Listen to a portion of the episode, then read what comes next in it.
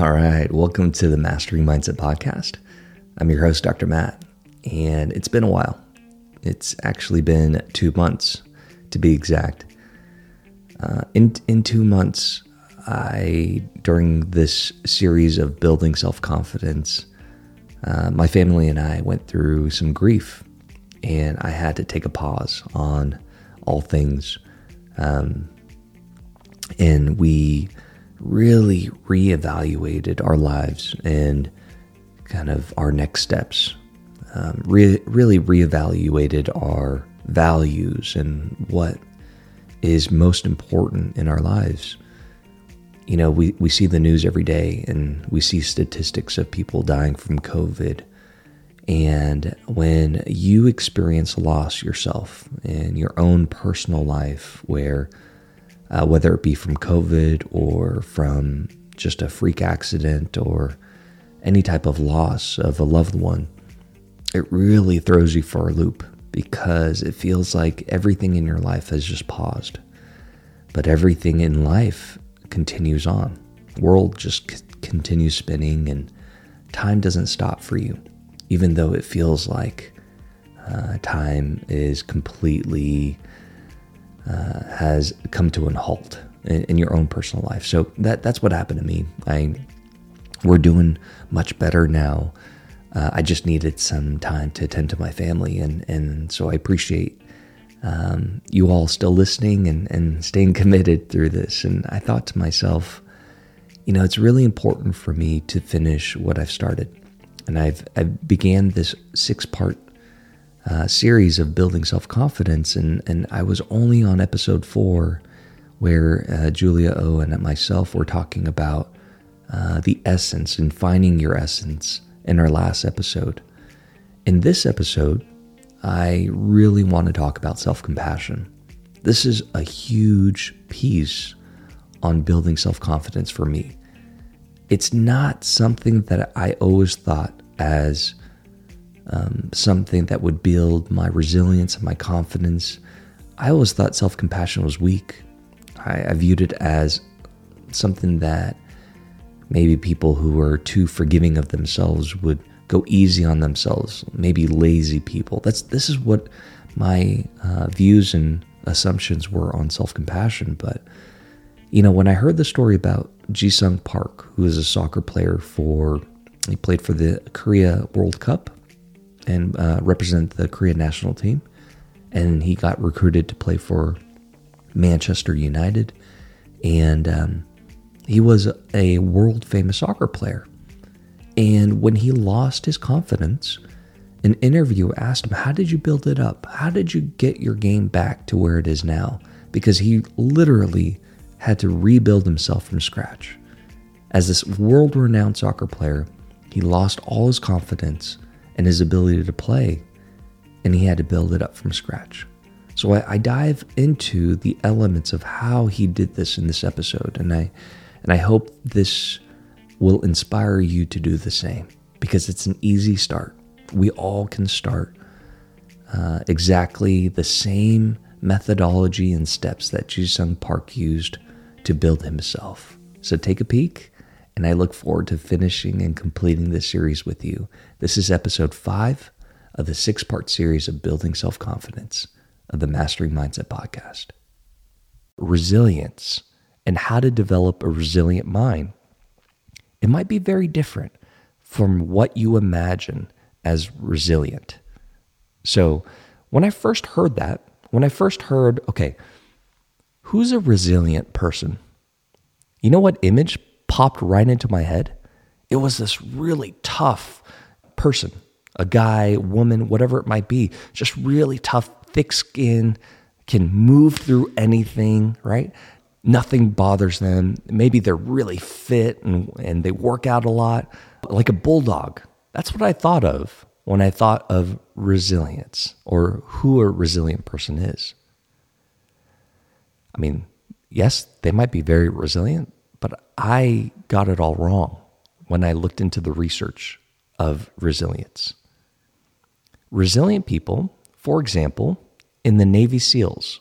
So, Navy SEALs officers, it's one of the most hardest gruel- gruesome training that a human being can go through. It's called BUDS training, Basic Underwater Demolition SEALs Training. BUDS training is so hard that the toughest of the toughest go to try out to become a Navy SEAL, and you have to go through BUDS, this this exercise, and this Hell Week. And if you don't make it, you don't become a Navy SEALs. It's not automatic. You have to qualify. 80% of people who go through BUDS training wash out, meaning the people that apply to become a Navy SEALs, they don't make it 80% of the time. It's that hard.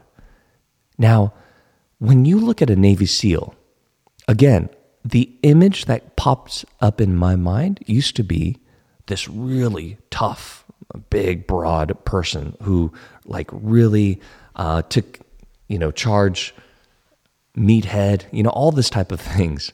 That's my stereotype of Navy SEALs officers. But then I saw the actual Navy SEALs individuals who make it and the people or, or what they look like is completely different than what I thought. They're scrawny, they're small, they're short, they're, you know, they're resilient here, not necessarily having to be resilient here, if that makes sense, right? They're resilient in the mind. They don't necessarily have to feel or be resilient in the body. So there are tricks that we can do and teach our mind to become more resilient. And there's research that came from UT Austin, so uh, University of Austin, by the professor uh, named Kristin Neff. And she talked about high performance, resilience. What is the makeup? What is the characteristics that help these individuals become more resilient? And what she found was self compassion. I know, right? Self compassion. Like, I didn't even know what that word meant. I thought it meant being easy on yourself or, or something for the weak. Self compassion. I don't, I don't know about that. Now, let me tell you a story. Have you heard of the name uh, Jisung Park? You might have because Jisung Park is a Korean football player or soccer player. He's world renowned. Uh, he took the uh, Korea team to all the way through uh, the World Cup, and I mean, uh, Jisung Park. He's a superstar in the field of soccer around the world. This incredible player, um, who's a legend in Korea, was recruited to play in Europe. Right? And he played for Manchester United. He played in Europe and he was scouted. And it was such a big deal because such a big contract, a, a, a big move, and a big representation of his country. When he went to Europe, he played and he suddenly struggled. Like he really, really had a hard time. He, he hit a performance slump, right? He lost his confidence. And all of a sudden, um, he would go and play in games, and the entire audience was cheering for the team, right? They're playing on their home ground, and, and everybody was cheering for their team to win. And here comes uh, Jisung Park coming into the auditorium, the stadium, and, and his own team started booing him. Boo, boo, get out of here, boo. How do you think that felt? I mean, it was it was a terrible experience. Not only are you dealing with your own stuff and suffering through your own performance slump, not feeling good about your game, but everybody's reminding you, everyone's booing you. I mean, it was tough for him. He lost all his confidence. He was in a performance slump and he was about to quit. But suddenly he turned it around and so there was a reporter who was interviewing him in this kind of intimate interview, and they were asking him, How did you turn it around? What did you do differently to turn things around? And he said that I had to build myself back up from scratch. So during practice, he would look at his teammate who was only about 10, 15 feet away from him, and he would kick the ball. He would just pass it to his teammate. Something an elementary school student could do. I mean, my daughter's six years old. She could do that, right? Now we're talking about a, a hero, a legend in soccer. And he would kick the ball to his teammate who's just about 10 feet away. And he would start saying to himself, Good job, Jisung. Good job. Nice pass. Way to go. Good good work. Wow, that was a nice kick. He would start talking to himself compassionately, like he would talk to a best friend. I mean, imagine that. A simple activity, a simple exercise, he would pass to his best friend or his teammate, and he would compliment himself. Good job. Way to go. You got it. See? You can pass the ball. Look at that. That was that was great. What Jisung Park was doing in that moment was something called self compassion. Okay? Self compassion has many different components to it, but I'm just going to really give you a high level overview of self compassion and why it works. Number one, the way that self compassion is defined is self kindness versus self judgment. So think about the differences self kindness versus self judgment. Let me give you a perfect example. So I want you to imagine, real quick with me, let's say uh, your best friend made a really big mistake. Let's say your best friend was playing and um, tripled the last hole on the 18th hole and lost by one. And they made a really big mistake. And you see them coming off the green and they're crying. They go into the, um, you know, in, into the locker room. They're by themselves and they're crying. Imagine if you saw this person, how you would talk to this person. What choice of words would you use? What would your tone be? How would you, um, how would you start the conversation with this individual who was crying, who is obviously in a lot of pain? Think about that for a second, okay? Now, I want you to imagine yourself. Okay? If you made that same mistake and you came out off the green, started crying, imagine how you would talk to yourself. That conversation might be completely different, right? Now, why is that? Why do we talk to ourselves so critically? Why do we judge ourselves so much? Self kindness versus self judgment we got to learn to be kind to ourselves, talking to ourselves like we would talk to our best friend. That is a start. Just like Jisung Park, when he passed the ball, instead of saying, ah, anyone could do that. I mean, you're, you're, you're a, a, a soccer hero. I mean, you could do that blindfolded and backwards with the opposite foot. You should be able to do that. Instead of talking to himself this way, he said to himself, Good job. Nice pass. See, you got this. He was building himself back up from scratch from a very basic exercise. So, this in psychology is what we call pursuing progress, not perfection. Does that make sense? Pursuing progress. And that's what we need to do when we talk to ourselves kindly rather than judging ourselves for the mistakes. Number two, okay? And if you're writing this down, great. If not, hey, uh, you're going to have a replay and I'm going to send it right back to you. So um, the second is common humanity versus isolation. Now, what does that mean? Common humanity is this understanding that being human means that we're imperfect, that we are going to make mistakes, and it's okay. You and I are bound to make mistakes in golf, in life, in our studies and education. We're not going to ace it every single time, and that's okay.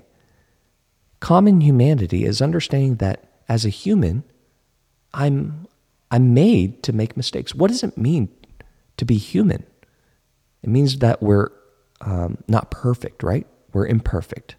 So, common humanity is understanding that you and I are imperfect and we're That's okay. That's common, right? Isolation is that when we make mistakes, we feel like we're the only one, that shame on us, and we should hide. We want to cover up under our covers. We want to close our door, stay in the dark, not reach out to anybody, not talk to anyone because we feel so shameful. Isolation. The opposite of that is common humanity, understanding that it's okay. The last one is mindfulness versus over identification. This is my favorite. Now, listen closely. Over identification is something we all do, right? Let me give you an example. And this is a, a real example. So, I do a lot of public presentation. I get invited to do a lot of talks.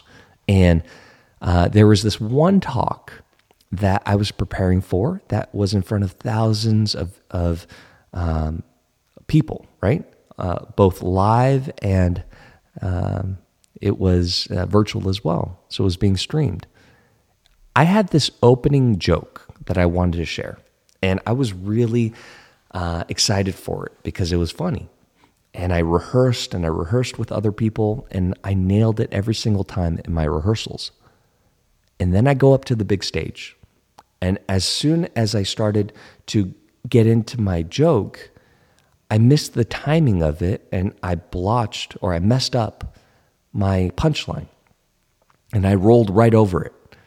And it wasn't funny at all. The entire audience was completely silent. And the whole time I was in my head saying, Oh my God, I just messed that up. Oh my goodness, this is terrible. This is going to tank.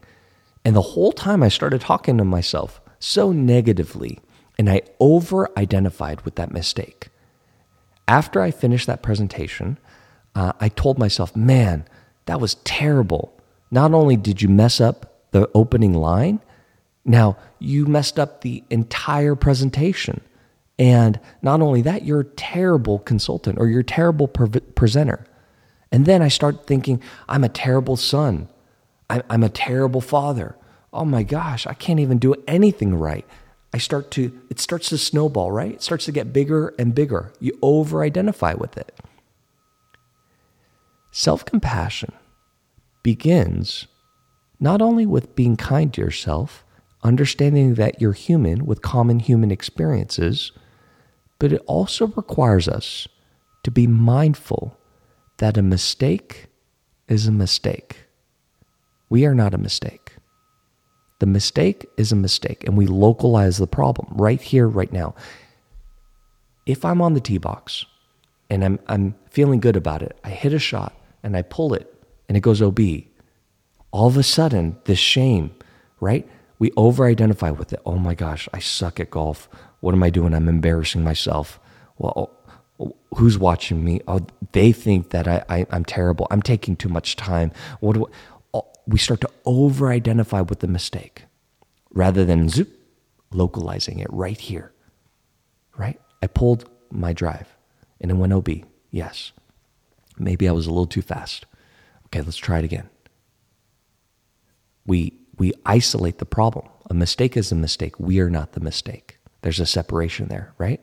That is mindfulness. We're mindful of our thoughts, we're mindful of our, our uh, feelings, and we're just isolating it to this one moment. We're not broadcasting it uh, to every aspect of our life.